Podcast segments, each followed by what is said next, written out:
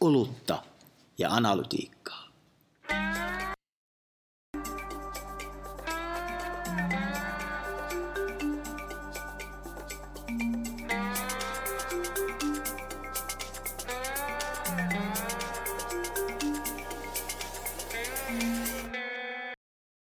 Olutta ja analytiikkaa. Läheinen tulevaisuus yliarvioidaan ja kaukainen tulevaisuus aliarvioidaan. Näin tuumasi viestinnän professori, nyt edesmennyt myös tulevaisuuden tutkija Osmo A. Viio. Miten Jaakko, eikö sun lempisanontoja ole tämä, että tulevaisuuden ennustaminen on vaikeaa? Oliko se jotenkin näin? Ei, se on, ennustaminen on vaikeaa, varsinkin tulevaisuuden. Niin olikin, kyllä, totta. Mutta tässähän on kyse vähän samoista asioista. Kyllä. Ja tänään meidän on tarkoitus käydä läpi noin niin kuin retro-hengessä vuosien takaisia tämmöisiä ennakointipaketteja esimerkiksi eri tutkimuslaitoksista. Mutta ennen kuin mennään siihen, niin on ehkä hyvä tähdentää, että emme kutsu näitä ennustamiseksi, ehkä ne on enemmän ennakointeja, mutta kaikki ei ole tavallaan sitäkään, että nämä paketit voi ehkä nähdä silleen ajankuvana, että silloin oltiin sitä mieltä, että tällaisiin ilmiöihin kannattaa kiinnittää huomiota. Joka toisaalta tässä vaiheessa täytyy heti, anteeksi Kalle, kommentoida, että todella hyvä pointti, että kun me ajatellaan, että ne ei ole sitten, nämä ennakoinnit, ennustukset eivät ole ennustuksia, niin mitä ne sitten ovat?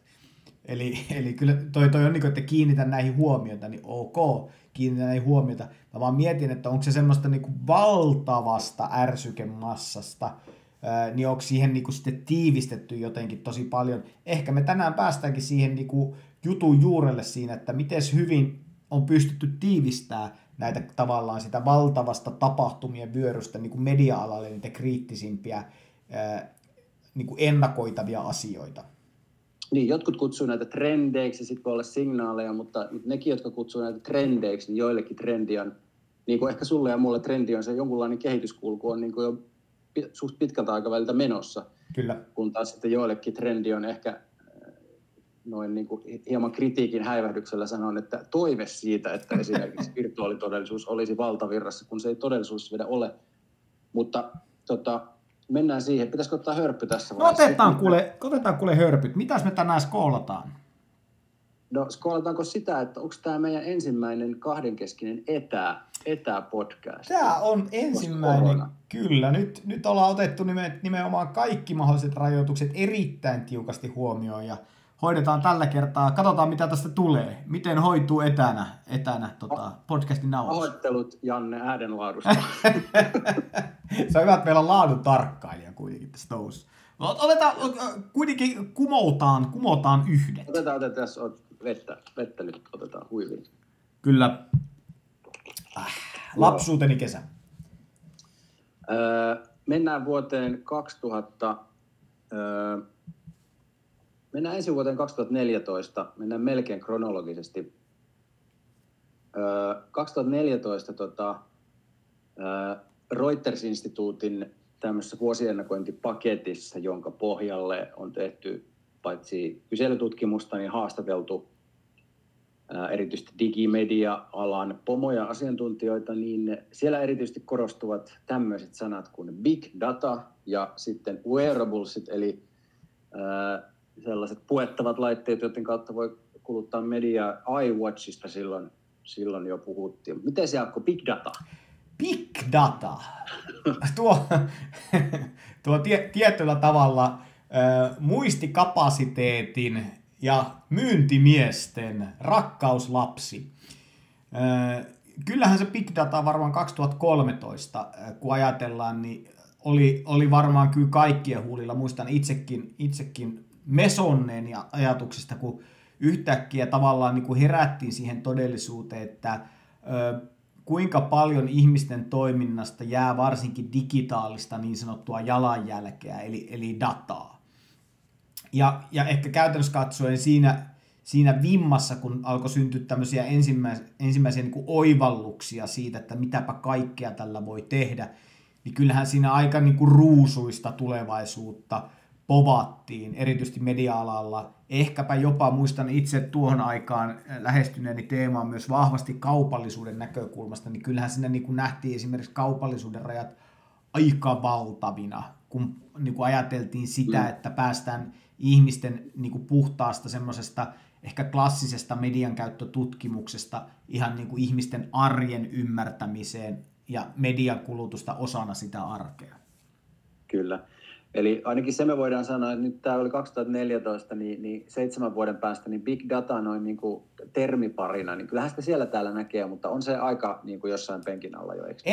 En kyllä, täytyy sanoa, että en välttämättä itse ainakaan vakavalla naamalla pystyisi kirjoittamaan trendiraporttiin sitä sanaa, vaikka itsessään big datastahan on tullut vaan, pitäisi nykyään kutsua nimellä larger data, eli tietyllä tavalla, että kyllähän ne oli kuitenkin aika pieniä ne datapoolit siinä vaiheessa, joskin sitä dataa oli ehkä niinku sekavasti tai sekavammin erilaisista paikoista, se oli vielä huonommin strukturoitua kuin nykyään, ehkä se siinä jollain tavalla kuvasi niinku sitä nimenomaan, että ei edes ymmärretty, mitä sitä datassa on kyse. Nykyään ymmärretään ehkä paremmin, esimerkiksi datan rakenteita on tullut tosi paljon niinku data governance nykyään yrityksiä, eli ymmärretään, mistä pitää kerätä dataa ja mihin sitä pitäisi, niin kuin, mihin suuntaan datamallia pitää kehittää, että, ja joka on sitten niin kuin mahdollistanut sen, että yritykset entistä paremmin ymmärtää sen datan arvon osana liiketoimintaa. Mutta joo, ehkä toi termi big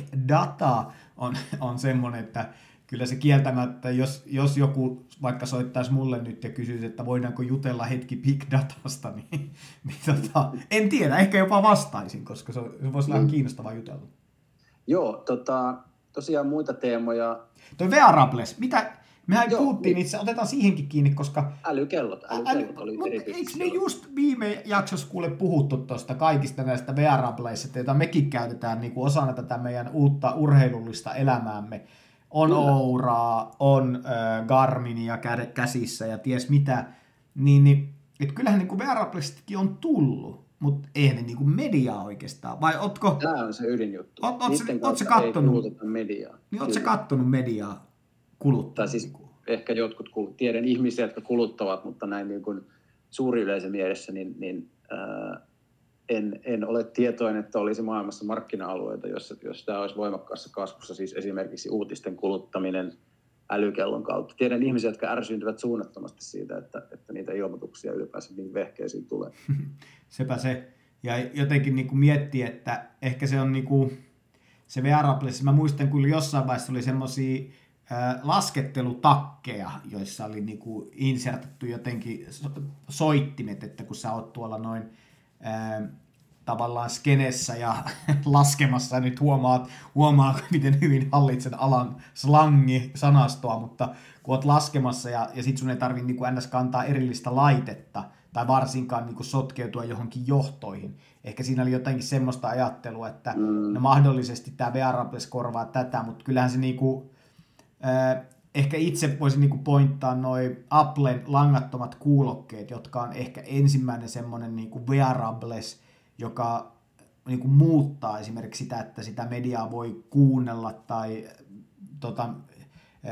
voit osallistua vaikka meetseihin melko vaivattomasti niin kuin tuommoisilla mukana kulkevilla mediatoistimilla. Hyvä huomio, kyllä joo. Mä en ole niin kuin intuitiivisesti älynyt liittää sitä wearables siihen, mutta niitähän ne on. Oculus'en virtuaalilaseista puhuttiin 2014 paketissa, että niiden varaan niin kuin toivotaan paljon. Nythän eikö se aika vihkoon se homma mennyt? Niin mä en tiedä, mitähän Facebook tekee sillä tällä hetkellä. Facebookhan osti aika isolla rahalla vielä. Niin osti, mutta ei ole tullut vielä mitään isoa ulos. Ei. Mutta mä veikkaan, että tähän liittyy niinku tosi läheisesti 2 asiaa, mikä on se, että loppupeleissä niinku VR-teknologia yleisesti, se on aivan käsittämättömän raskasta kehittää VR-sisältöä, niinku oikeasti hyvää sisältöä. Siis ei semmoista, jossa sä niinku simuloit vanhaa mediakokemusta, vaikka jotain, että sä sijoitat itsesi keskelle jotain asiaa, vaan se, että sä oikeasti rakennat jonkun tarinan VR:n avulla. Se on todella raskas prosessi, vaatii ihan hirvittävästi laskentatehoa. No veikkaan, että siinä on vielä vähän semmoinen, niin kuin, siinä ollaan niin tuotekehityksen alkuvaiheessa vielä, Et nyt just vasta luin jostain, tai tänä vuonna julkaistu pari sellaista uutta tutkimuspaperia esimerkiksi ihmisten mallintamista, 3D-mallintamisesta, niin kuin varjojen ja että päästään semmoiseen 200 freimiä per sekunti tasoon niin kuin sen ihmisen liikkeen mallintamisessa VR-ympäristössä niin kuin laskennallisesti, eli sitä ei ole niin kuin etukäteen niin kuin mallinnettu sitä ihmisten liikettä. Niin kyllähän silloin ruvetaan, jos miettii, että noita ruvetaan niin kuin tuotannollistaan, niin sitten voi olla jotain ehkä näköpiirissä mahdollisia sovelluskohteita, jossa sitä VR:stä tulee sovellettavampaa kuin tavallaan se maailma, mitä niissä VR-ympäristössä piirretään tai luodaan, niin siitä tulee niin kuin luontevan näköistä, että se ei ole semmoista kiusallista päälle liimattua. Mutta kyllähän me vieläkin valitettavasti ollaan aika semmoisessa päälle liimausvaiheessa. Kyllä. Tässä nyt puhuttiin vielä pääasiassa vuodesta 2014. Pikku koukkauksen teen vuoteen 2013 ja sitten mennään taas takaisin 2015. No miten pitäisi mennä kronologisesti lähestyä? No joo, kyllähän se ilmeisesti tietty. Vain siksi, koska olen jostain syystä laittanut tähän meidän kässäriin nämä väärään järjestykseen. 2013 Digital News Reportissa Reuters-instituutin raportti puhuttiin vielä paljon tableteista, joista puhutaan nykyään vähemmän. Ja tämä oli mulle yllätys, että digiuutisista maksamisessa ja maksuvalmiudessa näkyy silloin jo tavallaan semmoinen niin kuin noususignaali, että jo niin kuin 8 vuotta sitten jo oli tavallaan sitä, mutta tabletit. Ei ole tullut paljon uutta hardwarea ainakaan markkinalle viime aikoina. Eikö deskari ole kaikki, esimerkiksi korona-aikaan, niin deskarin käyttö on ollut kaikkein, niin kuin vähän niin kuin korvannut melkein sen tablet-käytön sitten. Jaa, ainakin itse. Sano sinä. Niin siis, ainakin näin omalla havainnolla. Niin, kyllä, en siis N1-havainnolla, vaan dataa tutkimalla. Niin, et mä veikkaan, että se tabletin haaste, kyllähän se siellä vielä kummittelee. Mutta siinä on niin kuin pari semmoista, niin kuin, mä jotenkin itse ajattelen sen vielä niin kuin käyttäjän kontekstiin liittyen. Että se kuitenkin se mobiililaite, jonka screeni alkaa olla sen verran iso ja miellyttävä, niin kuin, ihan, siis ei tabletti, vaan semmoinen iso mobiililaite, että mä uskon, että ne vähän kannibalisoi sitten niin kuin sitä päätä siitä käytöstä. Ja sitten toisaalta, miten mä sanon, että mitä ei tuossa vaiheessa nähty, mistä ei kukaan puhunut, tai mä muistan nyt, sä varmaan kohta korjat mut vääräksi, mutta siis äly-TVn kasvu. Äly-TV on sitten kuitenkin syönyt sen tabletin tietyllä tavalla isoskriinikäytön, eli telkkareista on tullut tavallaan niitä screenien jatkumoita, eli mobiilista siirrytään enemmän katsoa sit isolta screeniltä, jos sä haluat katsoa niinku hyvälaatuisesti. Ja sitten kun sä haluat olla liikkeellä, niin se on mobiili. Eli se, joo, sanova. Niin, että jotenkin mä ajattelen, että se tablet on, niinku, se on vähän jäänyt sinne välimaastoon. Kyllä. Toi on hyvä toi, koska mä en ainakaan suht kursorisella luvulla, niin en löytänyt tavallaan kovin varhaisia merkkejä tästä niinku ison screenin tulosta. Nimittäin vuonna 2015 Journalism, Media and Technology Predictions for 2015, niin täällä lukee kärjessä smartphones cement their place as the single most important place for delivering digital journalism and become hubs for other devices. Täällä on niin kuin key takeaways-osiossa ei puhuta isoista ruuduista vielä yhtään mitään. Niin, mutta se Kyllähän media-ala on vielä vähän semmoisessa tietyllä tavalla semmoisessa pienessä mobiilisokeudessa. Et kuitenkin se olohuoneen, tai en mä tiedä, johtuuko se siitä, että sitä telkkaria on ajateltu kuitenkin. No, kyllä 2015 se äly-TV-kantakin oli aivan kauheata, siis se softa, minkä päälle sitä rakennettiin. Nythän niitä alkaa vasta tulla semmoisia oikeasti hyviä äly-TV:tä, jonka päälle voi lähteä niin kuin jollain tavalla pitkäjänteisesti kehittämään palveluja. Eli kyllä mä niin jotenkin itse ajattelisin näin, että se on niin kiinnostava ilmiö, mikä tarkoitan siis TV-laitteen kulutuksen tai muun käytön kuin lineaari-TVn käytön korvautuminen äly-TV-katselussa. Niin kyllä se on kiinnostava ilmiö ja se on varmaan semmoinen ilmiö, joka olisi kiinnostava nähdä noissakin raporteissa. Kyllä. 2015 tuossa paketissa puhutaan paljon audion uudelleen syntymästä, eli tässä on niinku tavallaan voimakkaat ensiaskeleet podcast ja muulle Kyllä. ilmiölle, mutta välttämättä niinku podcast-sanaa ei ole vielä osattu samalla frekvenssillä silloin viljellä. Sitten jos en väärin muista, niin eikö 2015 ollut Ruotsissa jo jonkinlainen podcast-markkina? Koska mä niin itse tästä nyt kun muistelen, niin siellähän niin jopa podcast-mittaamista, semmoista kansallisen tason mittaamista on ollut joskus 2017. Vai onko se tullut myöhemmin? Voi hyvin olla. 10 osumaa sanoin podcast tässä 39-sivuisessa analyysipaketissa. Joo. Kyllä täällä, kyllähän täällä Ruotsikin mainitaan. Mutta tokkopa siellä ennustettiin niinku Clubhouse-tyyppistä esimerkiksi audioympäristöä, jossa tietyllä tavalla äänestä tulee se käyttöliittymä, joka on tosi mielenkiintoinen, kun lähestytään tota älykaiutin maailmaa, jossa sulla on niinku tietyllä tavalla sit kotona jatkuvasti semmoinen niinku audioympäristö läsnä. Ja se ääni, kun on se käyttöliittymä, niin sehän tekee ihan täysin uuden tyyppisen sitä koko niinku mediakokemuksestakin. Joten kyllä toi on aika hyvä hantsi vuosien takaa jo. Onpa terapeuttista puhua näistä vanhoista sanotuista. Ja eikö hienoa, kun ei ole tarkkoja niin kuin, tavallaan määreitä, miten niin kuin, mitataan, että onko se tapahtunut vai ei, niin jokaisen saa tietyllä tavalla niin kuin, osumaan oikeeseen. No, mutta entä heitä? Nyt mennään Amy Webbiin, siis jenkkifuturistiin, joka on ehkä tunnetuimpia tämmöisiä tulevaisuuden tutkimuksen, ainakin voi sanoa, popularisoijia. Niin hän tekee tämmöistä Tech Trends-raporttia, jota on 14 vuotta nyt julkaistu. Niin vuonna 2015 siellä luki näin. Muun muassa syvä oppiminen ja lohkoketjuteknologiat laajenevat uusille alueille. Näemme myös lisääntynyttä läpinäkyvyyttä datan kanssa. No, läpinäkyvyys ainakin lisääntyy. GDPR ja muuta tulee Euroopassa. Kyllä, mutta toisaalta datan väärinkäyttökin on lisääntynyt vielä. Se on niinku toisaalta se on niinku hyvä munakana issue, että no joo. Mut mielenkiintoista.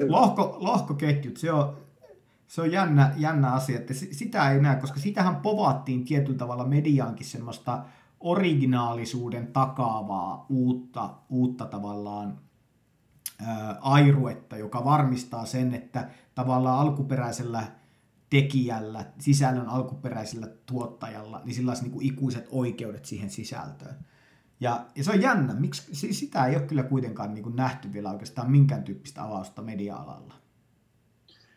Niin, media-alalla lohkoketjussa oli yksi tämmöinen toimija, mikä sen nimi oli Civil, joka, ja nyt itse Yle Uutissa oli hyvä juttu, oli Yle Uutista juttu laitettu lohkoketjupohjaiseen kauppaan, NFT-kauppaan, josta teemasta en hirveästi tajua, mutta se kannattaa lukea. Teemo Hallaman kirjoittama juttu. Puhutaan siis tästä NFTstä, eli siis tähän myös niinku kauppaa, jossa ihmiset voi ostaa sitten tämmöisiä digitaalisen median tuotteita tai että se on niinku tavallaan niinku originaali. Mutta kun periaatteessa sä voisit olla samalla logiikalla varmistaa, että sä et oikein ikinä voi edes quoteaa ketään toista, jos et sä niinku se lähde ole tosi selkeästi niinku ilmaistuna, että itse asiassa tämä kappale on vaikka esimerkiksi tästä alkuperäisestä teoksesta, niin silloin se pystyttäisiin aina aika hyvin jyvittää se, että mikä on mistäkin. Tai niin no, toisaalta ehkä päästään myös hyvään kysymykseen, päästäänkö ikinä tuommoiselle tekijän oikeustasolle niin sanotusti sisällöissä. Niin, se voi olla toinen juttu. Hei, voitaisiin hypätä nyt Amy Webbiin vuoteen, tai itse asiassa maaliskuuhun 2021, koska silloin hänen tämä uusin paketti, jossa vuonna 2015 oli 200 sivua, nyt siinä oli 500 sivua trendejä. Ja tulevaisuus on tuntematon.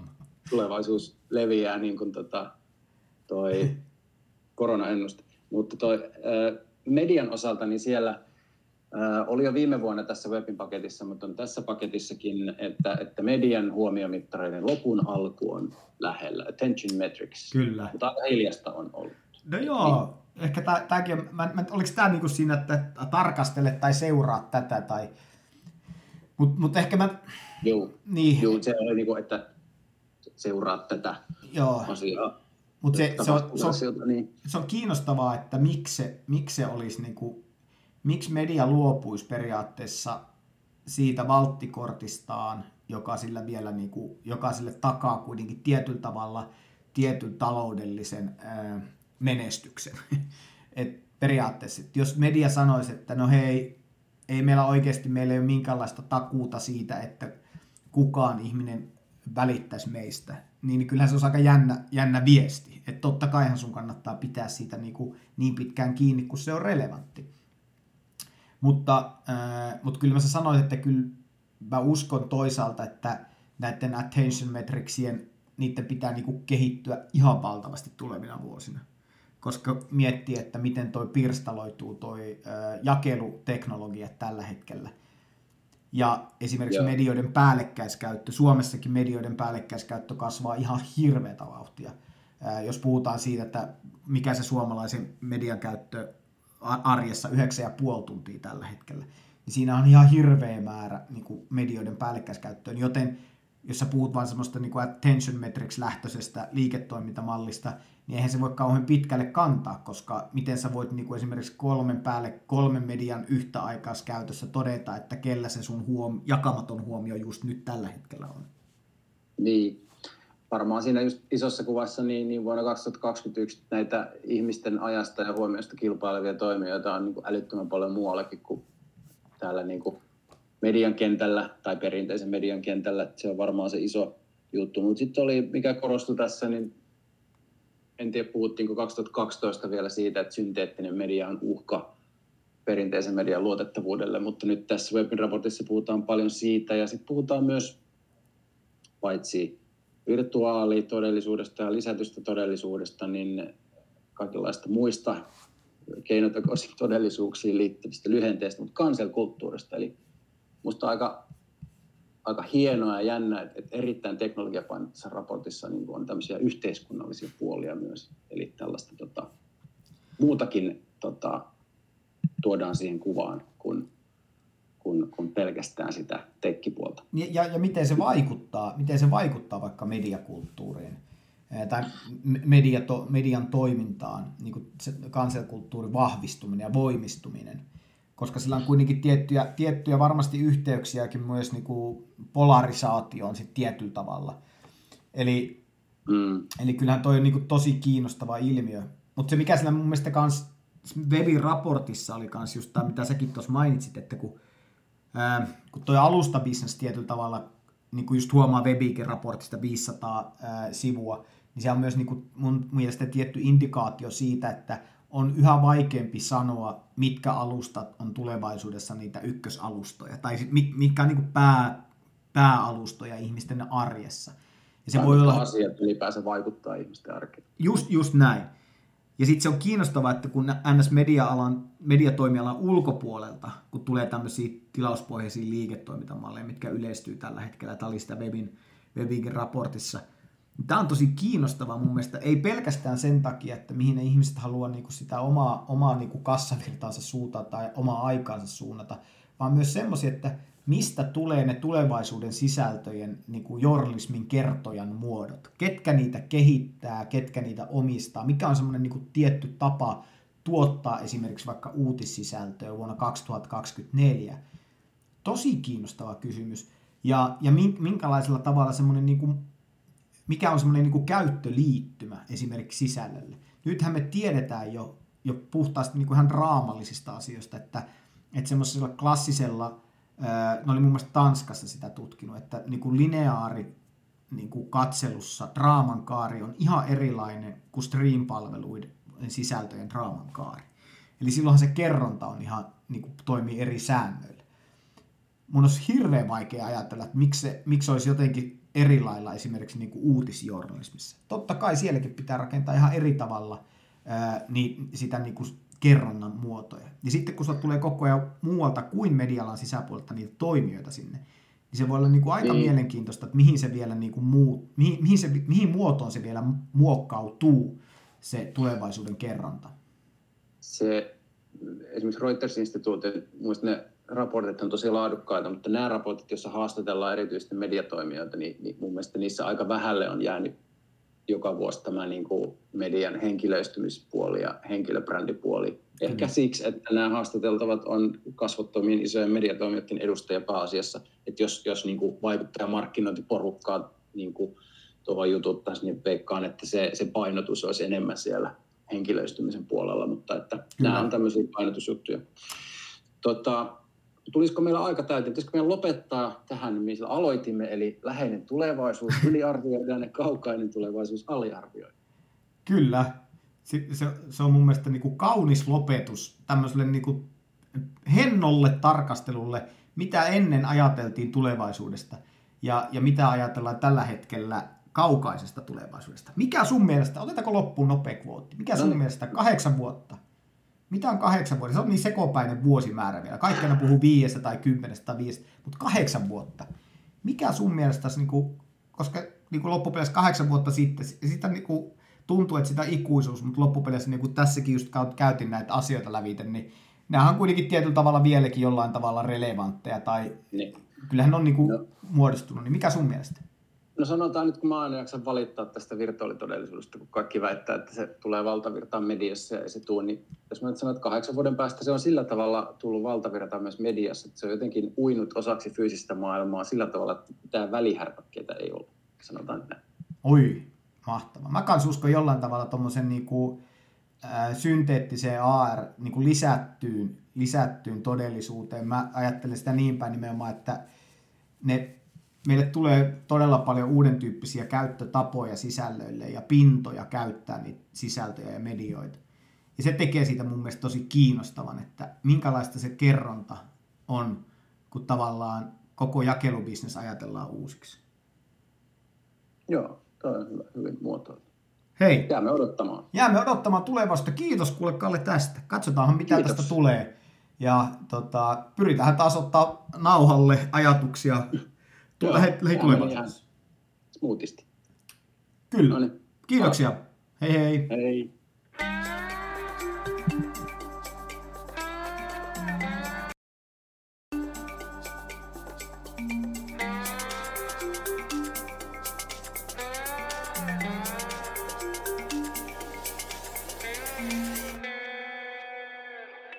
Olutta. Ja analytiikka.